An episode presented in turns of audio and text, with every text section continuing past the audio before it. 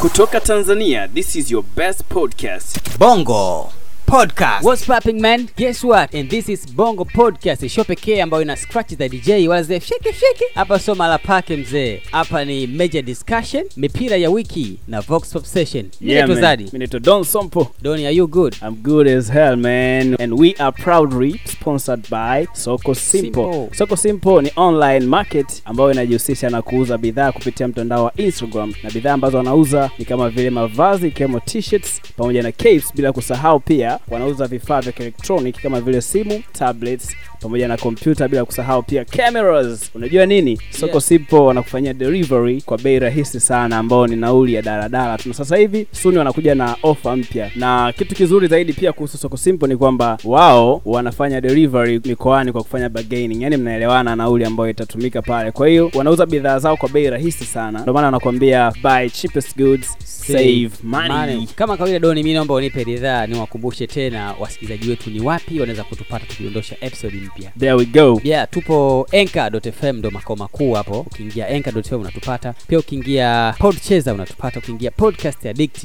unatupata ukiingia Deezer unatupata ukiingia spotify you get us ukiingia itunes You get us too. us. Kwa wale ambao wanahitaji kudownload pia ni rahisi sana, unaweza ukadownload application ya Google Podcast. Ukifika mle ni rahisi sana, kwa sababu inakuruhusu kuweza kusave episodes zote za Bongo Podcast ambazo unazipenda na ukasikiliza kwa muda wako wewe mwenyewe, kwa sababu inawezekana labda umekuwa tight sana, mambo mengi. Kwa hiyo inakupa chance ya wewe kuwa flexible na kusikiliza kwa time ambayo wewe unahitaji kusikiliza. na hii hapa ni episode namba 18 si ndio Yeah man. vijana leo nakwambia usiingie kwenye 18 sasa si leo tumeingia kwenye episode namba 18 i wanna take you back miaka ya 1990 huko ila tuzungumzie zaidi mwaka 1996 ambapo kulikuwa kuna kifo cha bwana Tupac Amaru Shakur ambaye alifariki mwaka 1996 kwa kupigwa risasi lakini behind that story kifo chake kinasemekana ni kwamba ilikuwa ni beef kati yake yeye na bwana Christopher Wallace wa pili maarufu kama BIG Biggie Notorious Yeah man. sasa hawa jamaa walikuwa wana wana beef ambayo ilipelekea mpaka kutengeneza albums ya diss track, yani Tupac aliandaa album ya kumdisi Biggie na Biggie naye aliandaa album ya kumdisi Tupac. Yep. Lakini baada ya kufa mwaka 1996 alivyokufa Tupac, mwaka mmoja baadaye mbele, mwaka 1997 BIG naye aliuliwa, ikisemekana ni kwamba ni wafuasi wa Tupac ndio walisababisha hayo mauaji ya bwana BIG. lakini sio huko tu hata hapa bongo pia kulikuwa kuna beefs. Tunaona kulikuwa kuna beef kati ya mwana fa ambaye alitoaga ngoma yake inaitwa bado nipo nipo alafu inspector harun babu yeye akaja na ngoma yake inaitwa haujui utamu wa ndoa. Alikuwa na reply kwa mwana fa baada ya kusema bado yupo yupo kwamba bado anachelewa kuoa kwa sababu hajui utamu wa ndoa. Temba pia alikuja na ngoma yake inaitwa mwaka wa shetani. Hii ilikuwa ni diss track ambayo ilienda kujibiwa na inspector harun akasema hakuna mwaka wa shetani. Pia hata dudubaya alishai kuandika ngoma inaitwa mwanangu huna nidhamu. Story behind that song inasemekana ni kwamba dudubaya alikuwa anataka kwenda kurekodi pale kwa master j lakini master j akawa ni mtu wa kumpiga chenga anamzungusha. Hivyo dudubaya akaamua kwenda kwenye studio nyingine akaandika hiyo ngoma ya kumdisi master j kwamba hana nidhamu ya kazi yake. Lakini pia kuna vijana hawa hapa jafarai mchizi moxi pamoja na m to the b wao walifanya diss track kwa p-funk majani producer yule pale. Wakatengeneza ngoma moja mwisho wa siku akawa anamdiss producer majani. Pia kuna beef nyingine kati ya Fid Q na Professor J. Beef inaonekana ilikuwa kubwa kidogo, maana Fid Q Professor J kwenye ngoma yake ya hapo vipi hapo sawa, inasemekana kuna baadhi ya mistari inasema kwamba huu ni mhimili, wangapi mmewabashiri na kuwavisha mataji kwa vina vya tafsiri. Hii inasemekana kwamba huu ni mstari moja kwa moja umemlenga bwana Fid Q, ambapo Fid Q yeye ni bingwa ama ni nguli wa kuchukua vitabu na kuvisoma, afu anavitafsiri, zile tafsiri anaziwekea vina, anapata mistari yake. lakini pia kama unakumbuka tmk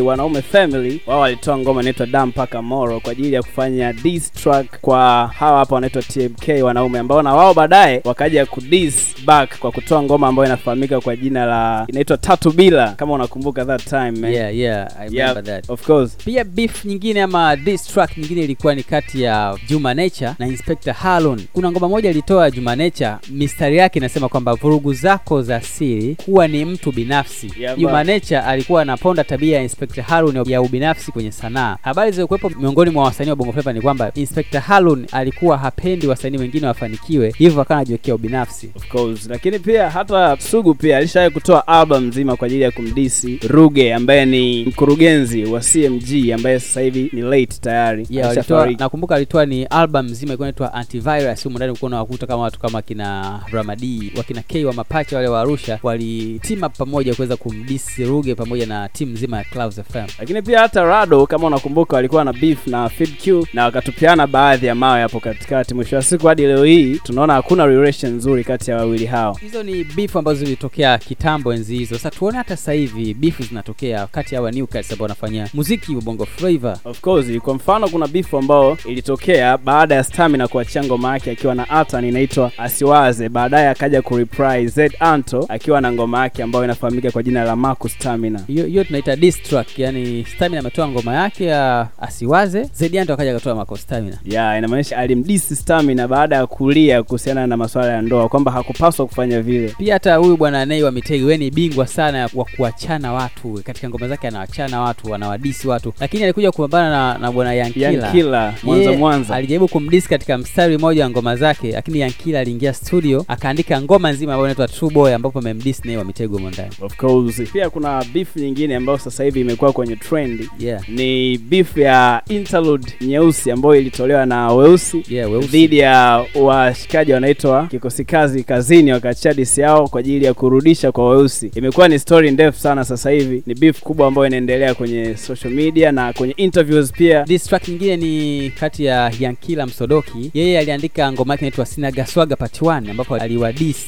hawa madogo wawili kati ya Dogo Janja na Young D. Yeah. yeah of course lakini nyingine ilikuwa ni ya bwana Moni Central Zone. Eh, ili hapa ni diss ya kawaida. Moni Central Zone yeye alifunguka kwenye ngomeni. Ah, akasema yeye ndo best rapper katika generation hii hapo ukiondoa wale ma legend wale. Lakini pia sio yeye tu hata Young Lunya pia kwenye moja kati ya mstari wake kwenye track yake ambayo ni freestyle number 2 Yeah. alisema for now I'm the best young rapper atakao taki Young Killer pia ni rapper fulani. Noma kiroho safi. kiroho safi yeah. Nyingine ni kati ya Chin Bees na Country Boy ambao tunaona kwamba Country Boy yeye anajiita ni father of new generation, alafu Chin Bees yeye ni king of trap hapa Bongo.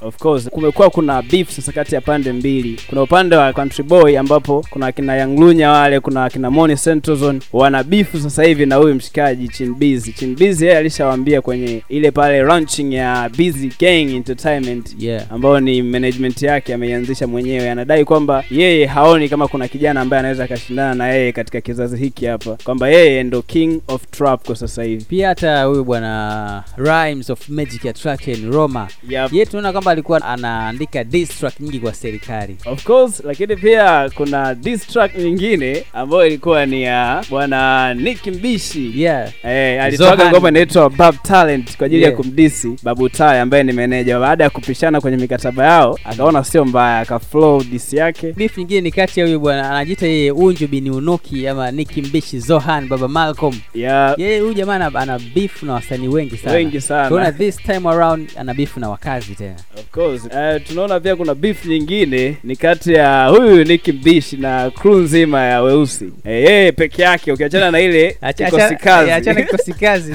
Sasa hii ni beef binafsi. Sasa yeye Nicki Mbishi pamoja na Weusi timu nzima. Of course, lakini pia hata Nandi tumeona juzi kati hapa Gigi Money Yeah. anaonyesha chuki za wazi wazi kwa Nandi baada ya kudai kwamba Nandi ana roho mbaya, hataki kuwapa mashavu wasanii wengine, ni mbinafsi na anataka yeye tu ndo apate chances za kwenda mbele. Akadai kwamba Nandi pia alishawahi kusema kwamba anashindana na Vanessa Mdee, kwa hiyo imeonekana kwamba Nandi ni mtu mbaya kwa Gigimane, na akasema hata leo hii hayupo tayari yani kurudiana na Nandi kama rafiki yake yani Hivi katika yote tu discuss kati ya beef na diss tracks, hivi vinasababishwa na nini? Ah, sababu kubwa zaidi mi nadhani ni ubinafsi. Unakutana na mtu labda kwa sababu labda ni mbinafsi, akitokea mtu mwingine ya kumchallenge Mm. anaona huyu mtu lazima ni mdisi, haiwezekani ani challenge mimi. Kwa hiyo hiyo pia inasababisha beef. Pengine mi naona ni, ni mitazamo tofauti kati ya wasanii. Mfano, Mwana FA alitoa ngoma yake ya kwamba bado nipo nipo kwanza, ni mtazamo kwamba yeye bado yupo yupo, hataki kuoa Hataki kuoa mapema. hicho. Lakini Inspector Harun yeye akaja akamjibu, anasema haujui utamu wa ndoa. Sasa hapo naona kwamba ni mitazamo tofauti. Inspector Harun yeye anaona kwamba ndoa ni kitu kizuri na kina utamu wake, Yeah, sure. wakati Mwana FA yeye anaona kwamba ndoa bado bado sana kwa upande wake bado. E, lakini pia kuna sababu nyingine ni ushindani. Mhm. ushindani unaweza ukasababisha beef kati ya msanii na msanii. Kwa mfano ikitokea labda msanii fulani anataka kudominate game katika category yake au genre yake ya music. Kwa mfano labda kwenye hip hop sasa hivi tunaona kwamba hawa young rappers kila mmoja anataka awe on top. Yeah. tunaona Moni Central Zone anajinadi kuwa best. Yeah. Young Lunya pia anajinadi kuwa best. Country boy Yeah, na yeye pia hivi bila kusahau. Chin Biz pia. Kwa hiyo ushindani pia unasababisha diss tracks pamoja na beef kati ya wasanii. Kingine ni maudhui ya muziki. Yaani unakuta msanii labda ameimba ngoma yake na maudhui fulani mtu mwingine akaja akayasikia akatafsiri tofauti labda anahisi amenilenga mimi. Kwa hiyo anaamua kumjibu. Hiyo inazaa diss track na beef. Of course. Lakini pia sababu nyingine ni ushawishi wa marafiki. Yaani kwa mfano mimi nina washikaji zangu na hawa washikaji zangu wakiona mimi nina beef na mtu fulani watakuwa na beef na yule mtu kwa sababu hawatokubali mshikaji wao ni disiwe kwenye track nyingine alafu wenyewe wakae kimya tu. Kwa mfano hapa tunaona kwamba beef ilikuwa ni kati ya country boy pamoja na chinbiz lakini automatically wakina yangunya wameingilia kwa sababu ya naye ameingia mle ndani yeah, naye ameingia. Alafu kuna beef ambazo zinasababishwa na mafans. Nakuta msanii kwa msanii wenyewe hawana habari kama wana beef lakini mafans wanajaribu kucreate hizo beef. Yeah. Hapa tunaona mtu kama Fit Q na Joe Makini. Au ukiwauliza kila mmoja anakwambia mimi Sina tatizo na mwenzangu lakini Yeah. mafans wanajaribu kucreate kwamba hao jamaa wana beef labda kwa sababu hawajawahi kutoa ngoma kwa Ngoma pamoja kwa ama hawaonekani wakiroll kwa pamoja katika viwanja tofauti tofauti watu wanahisi kama wana beef Ndio maana nilishawahi kuona comment mojawapo kwa mashabiki yeah kwa FeedQ wakasema kwamba inaonekana kwamba wewe una beef na Jomakini, mbona hamtoi ngoma? Yeah. Toeni ngoma bwana. Kwa hiyo mafansi wakaona hiki kitu sasa inaweza kawa ni sababu hawa watu wanawezekana wakawa na beef. nyingine ni kati ya bwana Alikiba na Mr D Platinums, Diamond Platinums. Hii inaonyesha kwamba mafans wamejaribu kucreate beef ikawapelekea mpaka wenyewe kujikuta kama kama hapo kwenye beef fulani lakini kwamba inakuja afu inakataa. japo kuna nadharia na evidence kadhaa kwamba Yeah. hizi bifu zimeanza muda lakini Yeah. ni evidence ambazo hazionekani kwa macho ni usemi tu watu wanazungumzia wanaita cold war au sio? yeah, yani kuna cold war vita baridi kati ya hawa wawili Afu ukingata bwana Diamond Platinums kuna baadhi ya mistari anaandika kama inamlenga Inamlenga Alikiba hivi. For example kwenye ngoma ya Fresh Remix ambayo yupo Fid pamoja na Rayvan of course. Mle ndani Diamond Platinums amechana anasema kwamba swalitaka kiti ni mwapa paka kitanda wakalale. Hiyo ilikuwa inamlenga Alikiba moja kwa moja, maana Alikiba yeye huwa anajiita ni king, king. of bongo flavor, na tunajua kusema king huwa ana- anakalia kiti fulani hivi cha peke yake, so yeye akimaanisha kwamba Alikiba ametaka kiti cha ufalme, kwa amempa na kitanda akalale kabisa. lakini pia kwenye moja kati ya freestyles za Diamond kama unakumbuka kuna kipindi fulani aliachia freestyle fulani hivi. Yamepita kwenye beat ya Eh, ya akasema wakiposti tembo si tuna posti show na kipindi hicho alikiba alikuwa ni ambassador wa tourism. Kwa hiyo akawa anaposti mambo ya wanyama hawa. Ikaonekana kwamba direct pale diamond alikuwa anamlenga alikiba. Alafu kuna msanii mwingine anasema kwamba sasa waambieni dada zao Kariakoo waje Ulaya, ikimaanisha kwamba Alikiba Alikiba anakaa Kariakoo. Aje kwenye international level sasa. Yeah, yeah, yeah. okay sasa sasa hivi nadhani ni kabla kabla ujaingia kwenye session nyingine wanadoni yep. kumbuka kwamba soko simple bado wameweka misuli yao ndani ya bongo podcast au sio? Yeah, soko So simple Simple- mi ndo shop yangu ambao waga naenda kununua bidhaa mbalimbali especially mavazi kama vile capes t-shirts pamoja na mavazi mengine bila kusahau pia. leo nakuona umekula cape mzee. Of course ni kawaida yangu. This is my culture. hiyo nyingine hiyo.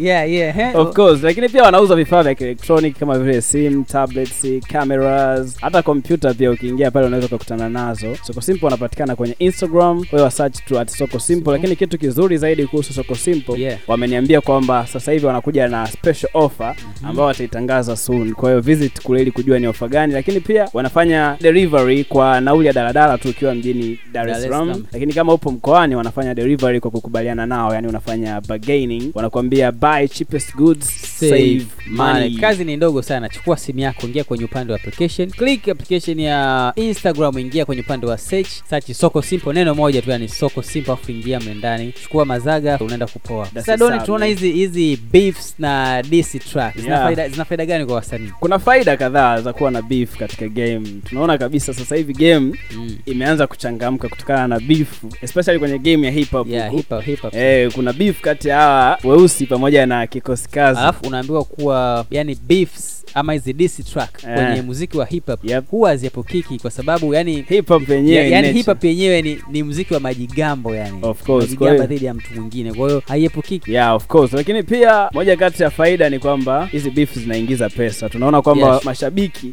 wanakuwa na tension kubwa wana uwezo wa kufuatilia kwamba huyu mtu kama amedis hivi wakisikia msanii mwingine amejibu eh, hiyo inapelekea kwamba wafuatilie wajue nini ambacho amejibu. Kwa hiyo pale watu wanapiga mitonyo. Ingine inaongeza kasi na mzuka wa kufanya kazi nzuri kwa msanii. Tuchukulie mfano labda chin Biz ametoa ngoma yake si ndio? Labda ngoma yake kali. Yep. Kamtibu akisikia nasema jamaa ametoa ngoma kali ngoja mimi nifanye kazi nzuri ili nje nimpite mwenzangu. Kwa hiyo inaongeza kasi ya kufanya kazi nzuri ili kuweza kumzidi mwenzake lakini pia beef zinaleta umaarufu. Kwa mfano kuna dogo mmoja anaitwa edboy. Yes, watu wengi yeah. walikuwa hawampati lakini baada ya kuthrow maneno na kudis baadhi ya wasanii Yeah. alimdis Vanessa Mdee na baadhi ya Q yule jamaa. Q alishawahi kumdis, kwa hiyo ile ikapelekea watu wengi watengeneze tension na kumjua yule dogo Edboy naye kama miongoni mwa rappers. Lakini tukiachilia hizo faida pia zina hasara hizi beef na diss tracks. Of course moja kati ya hasara ni kwamba beef zinapelekea diss tracks na diss Yeah. pia zinapelekea beef tunahitaji hiyo.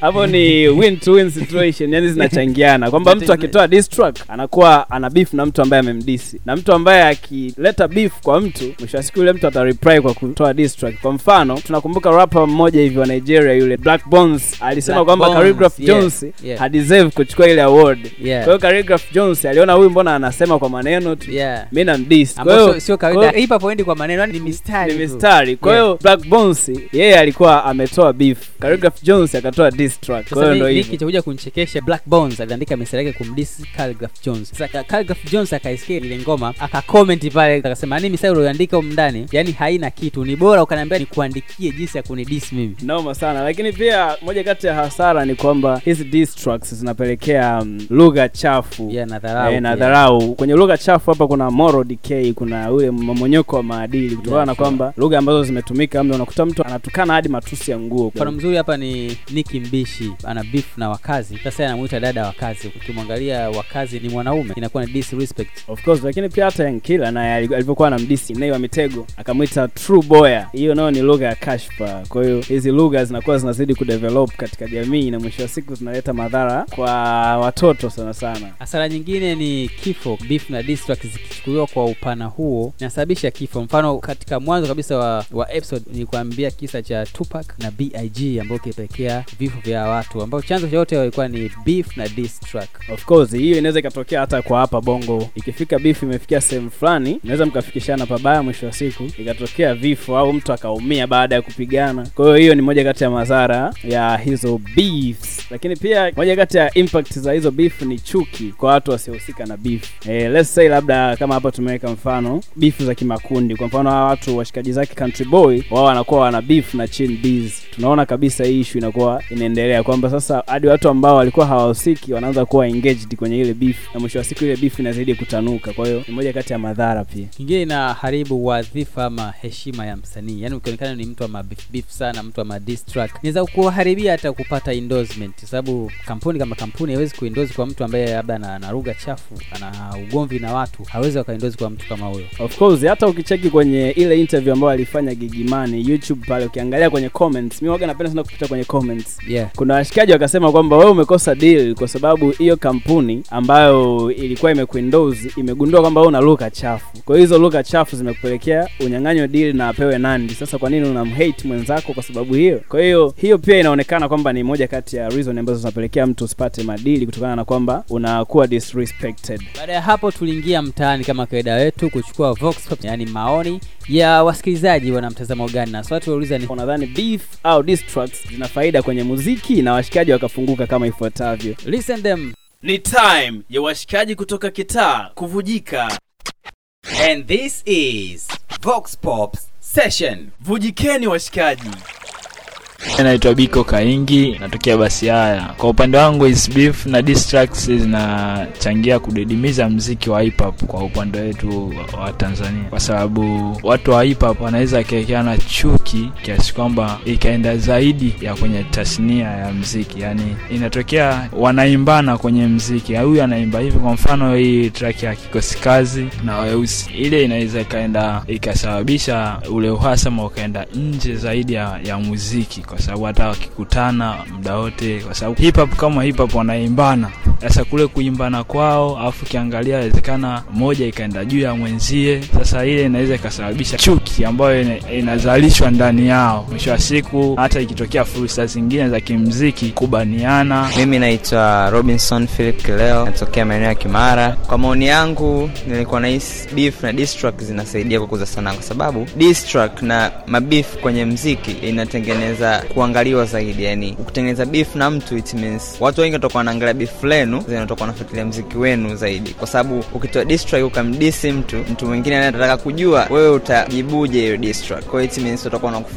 Na mabif kama ukiangalia mabif ya mbele yametokea mengi. Wakina Lil wamegombana kina Bedman ambayo imesababisha wakina Lil wameuza album nyingi kwa kopi nyingi kuliko wasanii wengine kwa sababu ya bifu ambazo zinaendelea. Kama Tanzania ukiangalia walikuwa wanasema Diamond ana beef na Alikiba. At the same time tumeona kwamba Diamond amekuwa kwa sababu ile beef imetengeneza more attention kwa watu. Kwamba Alikiba anafuatiliwa at the same time akitoa nyimbo Diamond akitoa nyimbo at the same time anafuatiliwa kwa hivyo vitu vinawapa headline wanakuwa wanaendelea kuuza pia mziki wao unakuwa unakuwa Ah, Kwa majina naitwa Angela Mlelwa, natokea Sinza A. Kwa upande wangu naona bifu kati ya wasanii ah, haikuzi mziki, kwa sababu wasanii wengi wakiwa na bifu wanaanza kuandikiana nyimbo ah, na nyimbo nyingi zinakuwa ni wanachafuana, yani unaandika mambo ya skendo zaidi. Kwa hiyo ile inadidimiza mziki badala ya kuukuza. Naitwa Mkalawa Rema. Nafikiri yanasaidia, yanajenga mziki kwa kiasi kikubwa, kwa sababu kunapokuwa na mabifu kuna kuwepo na timu nyingi nyingi na zinachochea muziki. Mfano, pengine nyimbo fulani ilitolewa, inaweza isisikilizwe sana, lakini kwa sababu tu ya zile timu, kwao, unakuta nyimbo hata kama ni sio nzuri, ni mbaya mbaya, lakini bado ikawa ina trend tu kule YouTube kwa sababu ya hayo mabifu. Kwa mabifu yanajenga. Yeah, naitwa Ashel Boniface natokea hapa chuo kikuu cha Dar es Salaam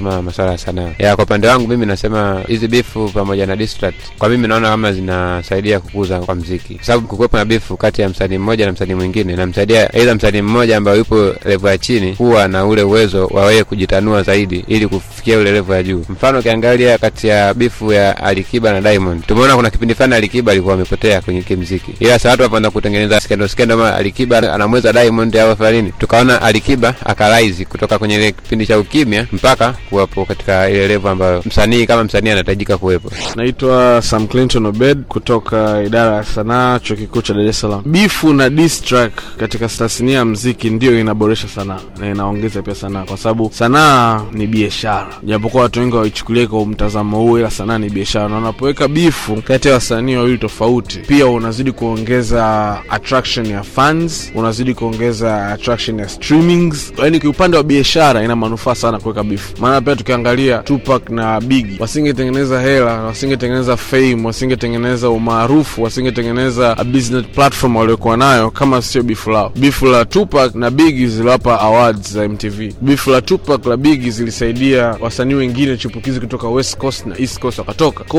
waliboresha biashara ya sanaa kupitia bifu lao. So yeah bifu zinahusisha biashara. Okay baada ya vox pop session sasa hivi ni time ya mipira ya wiki and this week unajua nini? Yeah, Nimekuja yeah, na track mpya brand new na ni hit pia ni ngoma kutoka kwa joe makine anajita mwamba wa kaskazini papa don mwamba yeah, yeah, yeah, Ina- of course. anajiita vibuli flow founder Uh, yeye amekuja na ngoma yake inaitwa dangerous mle ndani amemshirikisha na real kutoka the industry uh, isikilize hii hapa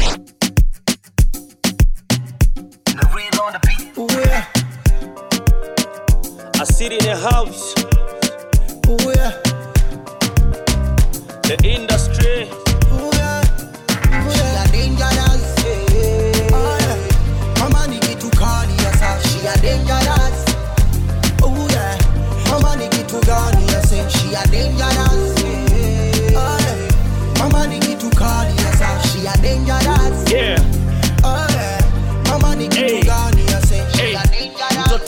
Hey. miondoko. Hey. ana mpinzani kama ni soko. Kimataifa mpaka loko.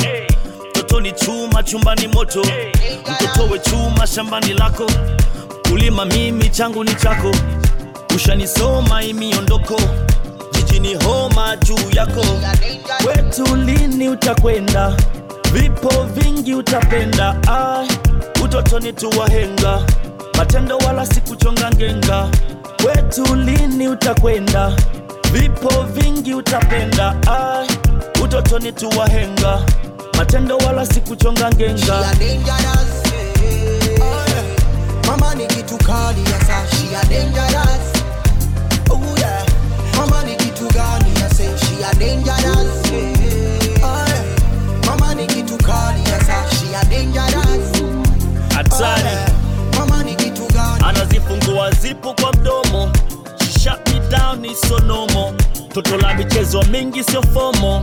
She shut them down ni sonomo na kuona kuchacha njenje na sijali kuchacha tupanje. Makadi kuchanja izeize makali kuchanja ileile ile. Anazifungua zipu kwa mdomo. She shut me down ni sonomo toto la michezo mingi sio fomo shut them down ni normal. ni kujifunga mabomu kujilipua. Ni kama mning'inio kunizimua. Wanamezaga machungu minajua shimada everything moving. Anaua kila kinachotembea. Mafisi wako lindone kumwona tu ni uteja wanabembea mapichapicha watu wanashea hatari habari zinatembea kishingo pande nazipokea na hapo ndipo nilipotokea everything moving. Oh yeah. Mama ni kitu kali ya sa she a dangerous. hatari Oh yeah. Mama ni kitu gani ya sa she a dangerous. Oh yeah. Mama ni kitu kali ya saa she a dangerous. hey. Oh yeah. Mama ni kitu gani ya say pendo love. Nipe pendo nikupende love. Nipe nipe nipe nipe pendo love. Nipe pendo nikupende love. Nipe nipe nipe nipe pendo love. Nipe pendo nikupende love. Nipe nipe nipe nipe pendo love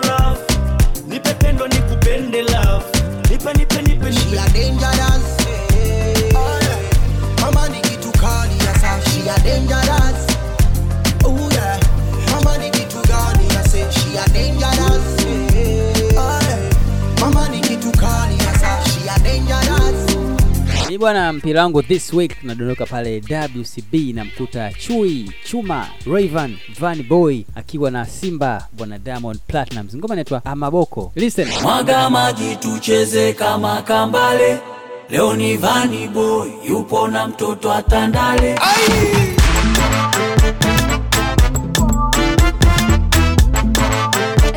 kids, baby. amaboko amaboko amagulu amagulu amaboko amaboko amagulu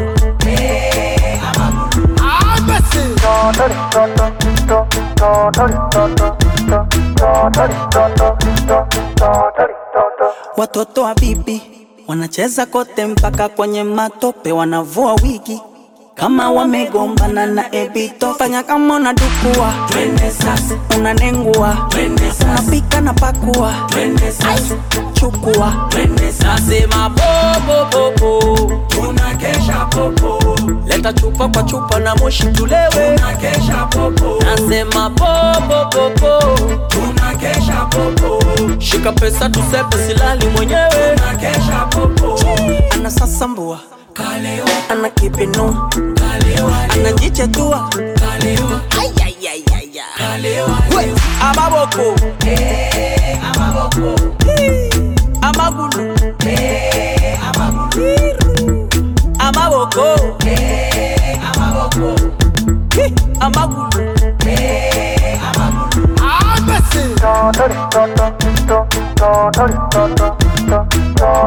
Hi, amagulu Asa baby show show nyesha lichokupa mama. Baby go go mesha usijali lawama. Kana sipiti titi kwendofu chichi chichi katoto kuchi kuchi kwenye kuchiki chiki Eh, venye kijiji manyoni tigigi twende mpaka moni kibiti ingzameshe moni kimbiji Eh, katoto kana papara. Kupigwa nyembe kipara. Mvuta kama sigara nasema popopopo tunakesha popo tembeza cha ukucha na monde tulewe panangu popopopo tunakesha popo kama kigo mafuta silale mwenyewe kimempanda oh kidaluso kimempanda kaisha leo. Kimempanda msomba kama fuso. Kimempanda umo. Amaboko. Amaboko. Amagulu. Amagulu. Amaboko. Amaboko. Amagulu